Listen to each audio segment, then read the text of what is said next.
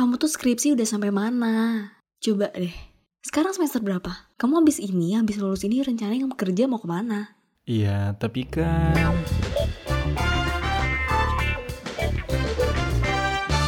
Pernah gak sih dapat omongan kayak tadi nih, kayak barusan, dituntut ini, dituntut itu, harus ini, harus itu, dicariin solusi yang malah makin bikin lo terkekang. Ibarat tuh kayak gimana ya, kayak keluarga lo nih naruh ekspektasi yang tinggi ke lo sebagai manusia, sebagai anaknya. Terus si ekspektasi ini yang menurut gua seringnya jadi beban. Ditambah dah deket banget nih kita sama yang namanya bulan puasa. Berarti tinggal hamin sebulan buat acara kumpul-kumpul keluarga.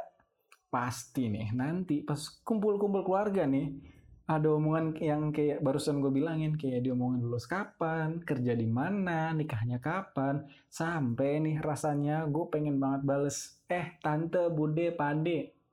Perasaan di umur tante, pade, bude yang udah segitu, kok kenapa ya di luar sana tuh udah banyak nih yang lebih sukses, beli rumah di mana-mana, aset di mana-mana, kok kalian belum? Tapi ya udah, karena gue anaknya baik, apa daya, gue nggak berani nih. Nanti malah makin diserang sama keluarga sendiri, kan nggak mungkin kan? Padahal kan keluarga gue di Prokerto, bukan di Serang.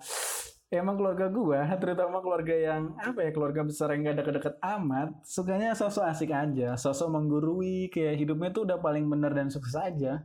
Belum lagi ini, ada beberapa orang tua yang ngerasa anaknya tuh dijadiin benda investasi, disekolahin sesuai mereka arahin, sesuai sama nilai yang mereka pengenin. Tapi menurut gue, emang anak bisa di trading pas nilainya turun, kan gak bisa. Jadi ya udah, menurut gua anak tuh nggak bisa lah dianggap jadi aset atau investasi. Ada juga keluarga yang ngebebanin sesuatu yang tadinya nggak bisa dicapai sama orang tua mereka, kadang-kadang malah jadi beban ke anaknya, kayak jadiin dendam ditaruh ke pundak anaknya. Misal, kayak dulu orang tua lo lulus kuliah tujuh tahun. Nah, karena dia nggak bisa ngelakuin, malah nyuruh lo sebagai anaknya, bahkan kadang maksa-maksa anaknya buat bisa lulus empat atau bahkan kurang dari empat tahun. Kayak ibarat kata tuh lu sama keluarga lu lagi ke restoran Padang, tapi nyampe sana bokap nyokap lu pengen makan bubur ayam.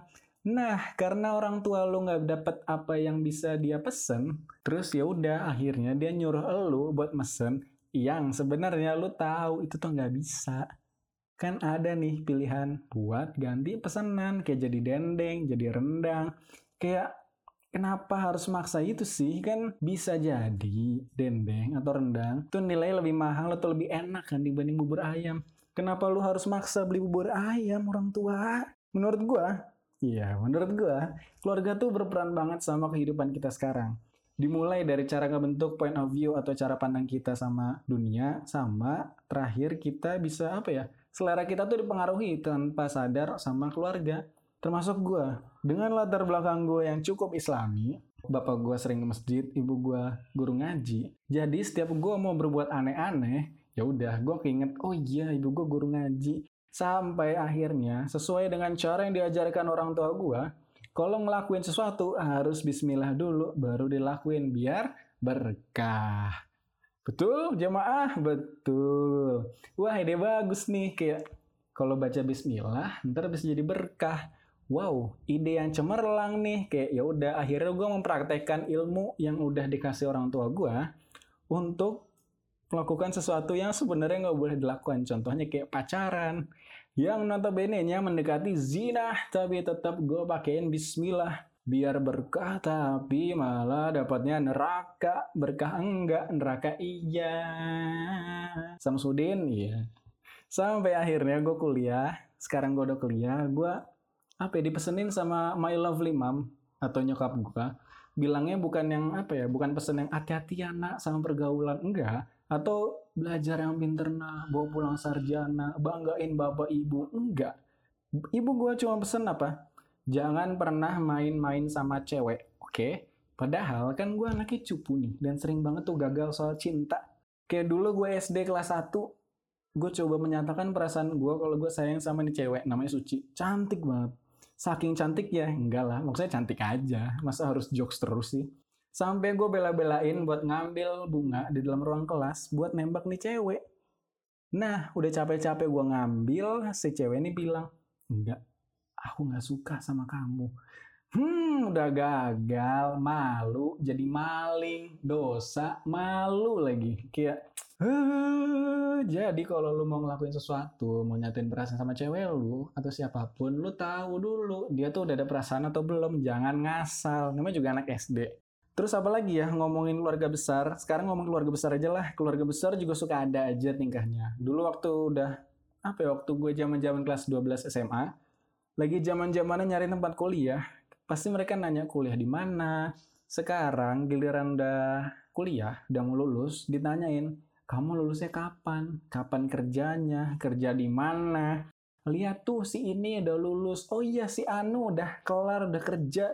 Hmm, kayak Kayaknya nih, pola-pola pertanyaan ini udah mulai berulang terus mungkin dari zaman bapak atau ibu gua masih muda. Ibarat kata kayak, lu tinggal di daerah yang setiap tahun suka banjir, tapi tetap aja masyarakatnya buang sampah sembarangan di situ. Padahal mereka udah tahu nih kalau di situ suka banjir, tapi mereka tetap buang sampah sembarangan. Sama aja gua, udah tahu kalau acara keluarga bakalan nanya-nanyain, tapi kenapa gua masih dateng? Kayak, sama aja lu, mending kalau nggak mau ditanyain, nggak mau sakit hati, mending lu nggak usah dateng, atau keluarga lu yang dibuang aja, kan nggak tahu juga.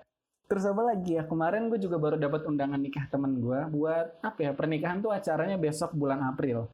Terus pas kemarin gue masih kuliah semester berapa gitu, teman angkatan gue juga ada yang nikah. Beberapa bulan yang lalu juga temen gue yang lain juga nikah. Bahkan sekarang di semester yang udah mulai tua, sering kan nih ada jokes-jokes, udahlah pusing, nikah aja lah, udah nikah. Kayak gue tuh bingung, nikah terutama di usia muda, apa gitu alasannya? Kalau nikah cuman buat halalin berhubungan badan doang, masa sih niat lu serendah itu? Terus misal lu udah bosan sama rasa, sama bentuknya, lu udahan gitu terus pindah. Masa sih lu nikah sama kayak lu lagi nyari kosan yang kalau lu gak betah dan gak nyaman bisa lu tinggal terus pindah ke kamar lain? Kan gak juga, walaupun semua bisa aja terjadi di kamar kosan. Kayak ngobrol, pegang tangan, ngeblow rambut, kan semua bisa kejadian kan di kosan. Menurut gue apa ya, pintu-pintu menuju perselingkuhan tuh dimulai dari ketidakpuasan salah satu pasangan. Atau emang si pasangannya ini milih elu bukan sebagai bentuk dari cinta yang dia pengenin dalam segala aspek. Mungkin bisa jadi elu dipilih gara-gara cuma buat dibanggain ke orang-orang, jadiin trofi, dipuas-puasin demi memuaskan apa ya, tekanan sosial yang ada di sekitar, terus menghindari hal-hal yang bisa dia hindarin. Mungkin ya mungkin. Terus karena apa ya, jokes, jokes, jokes yang udah biasa dikeluarin, udahlah nikah aja gua, buat bercandaan yang dikelola pusing menghadapi skripsian. Jadi kesannya kayak menggampangkan pernikahan, apalagi di usia muda. Mungkin di luar sana memang ada yang nikah muda karena ya udah gue pengen nikah aja. Ada juga yang dijodohin sama orang tuanya, sama mungkin ada juga yang udah terlanjur hamil padahal belum siap aja buat punya keluarga secara finansial ataupun emosional. Makanya ingat kata my lovely mom, apa? Kalau nggak kos terus kuliah tuh pulang bawa sarjana bukan keturunan, oke? Okay? Kalau lu udah merantau jauh-jauh, udah lu pulang sarjana aja, keturunan nanti kalau udah nikah. Terus apa lagi ya, kalau nikahnya tulus, gue juga makin apa ya, kayak ngeraguin aja, ada gak sih perasaan cinta yang benar-benar seratus persen tulus? Gue mikirnya, gue mikirnya lagi, gue mikirnya nikah tuh bukan karena perasaan yang seratus persen tulus, gue mikirnya kayak udah makin transaksional aja, udah makin kayak hukum jual beli. Ngelihat background keluarga, pekerjaan dia apa, terus harta dia apa aja, bisa ngapain aja sama dia, kayak ya nggak paham juga sih gua. Kecuali emang lo nikahnya sama penyanyi, pasti dia tulus, tulus, tulus. Terus ya udah, buat yang mikir kah jalan keluar dari segala permasalahan hidupnya, mungkin menurut gue itu pemikiran yang salah. Karena apa? Karena pernikahan adalah awal mula dari semua masalah yang ada. Kayak apa ya, baru mulai aja nih, baru mau mulai melangsungkan pernikahan, lu pertama harus nyatuin dua keluarga. Nyatuin nih dua keluarga nih, mending kalau keluarganya sama-sama A, kalau ada pandangan B, pandangan C, sampai Z, beuh, pasti itu susah. Terus apa lagi? Selanjutnya ada resepsi yang ribetnya. Ya Allah, na'udzubillah. Kayak harus mikirin baju, mikirin tema. Belum lagi ada orang-orang yang datang bukan demi elu, tapi demi kambing guling. Terus tiba-tiba ada yang ngomongin, eh tahu nggak sih makanannya itu nggak enak, jeng. Tahu ini nggak sih nasi gorengnya nggak enak, kayak zupa supnya kok kurang. Kayak dari awal aja lo nikah, itu tuh kayak apa ya? Pintu dari segala permasalahan yang ada di dunia. Jadi lu semua jangan mikir kayak nikah tuh enak. Mungkin kayaknya nikah tuh lebih banyak kayak enaknya dibanding enak ya. Mungkin. Belum lagi apa ya, mikirin biaya mahalnya nikah. Beuh. Hmm, kayaknya yang apa ya? Mungkin nikah jadi mahal gara-gara buat nyumpel mulut-mulut gibah yang ngeselin. Biar mereka tuh apa ya, nggak terlalu berisik. Nggak terlalu ngomong ini itu, tapi karena kita harus bungkam mereka, kita jadi harus effort yang banyak. Kenapa nggak mereka aja yang dibikin paham kalau ngapain sih komen ini nggak penting? Lagian acara pernikahan itu kan bukan acara yang harus dijurin juga kan? Emang nih, makanan nikahnya bakal dinilai sama Chef Juna atau Renata atau Arnold? Kan nggak juga. Ya, emang siapa lu? Tapi ya, tapi kalau dipikir-pikir nih, kalau mereka bertiga ke nikahan orang, mereka ngejuriin makanan juga gak sih? Kayak nanti dikomenin, hmm, masakannya kayaknya kurang balance deh. Atau, ih, sop apaan nih? Ini mah kuah kobokan. Soalnya kan dari Indonesia. Kalau dari Jepang, kobocan, kobocan, kobocan, kobocan. Fix, mereka-mereka yang ngundang, mereka ke pernikahannya pasti auto insecure, insecure, insecure, insecure. Jadi poinnya buat gua, kalau emang lu masih apa ya, masih belum banyak duitnya, masih miskin, ya udah sabar aja. Jangan apa-apa buru-buru nikah, lu cari dulu duitnya, udah nyusahin diri sendiri. Masa lu juga ngajak orang lain buat susah sih kan? Jangan. Terus apa lagi ya? Ngomong soal nikah, kita balik lagi ke masa kecil aja kali ya. Lu tuh sadar gak sih waktu lu kecil, lu dilarang ini, dilarang itu. Terus lu bandingin kan, orang tua, ih kayak, bu, kayaknya orang tua dia boleh deh main kesana. Kok aku gak dibolehin, bu? Terus sekarang, pas kita udah mulai agak gede, bisa bantah, bilangnya kayak, ih kenapa ya orang tua gue kok banding-bandingin gue mulu? Padahal kan dulu kita juga ngelakuin hal yang sama. Atau mungkin, apa jangan-jangan orang tua gue balas dendam ya?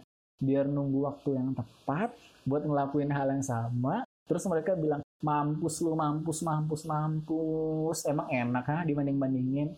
Baru ngerti kan lu sekarang ha? Lagian apa ya? Menurut gue jadi orang tua, kayaknya jadi pekerjaan yang susah deh. Kayak semua tuh dilakuin selewatnya aja dan nggak bisa diulang kan. Kayak lu lagi siaran radio, lu kalau udah on air, salah ngomong, salah tingkah, ya udah antara lu di-cut sama acara lu atau lu dimaki abis-abisan nantinya. Begitupun jadi orang tua, antara anak yang minggat atau lu dikata-katain abis nantinya pas anak udah gede. Jadi ya udah. Daripada gue makin durhaka ngomongin keluarga mulu, mending segini aja curhat gue malam ini. Intinya, udahlah nanti gue durhaka ngomongin keluarga mulu, segini aja cukup buat curhat malam ini.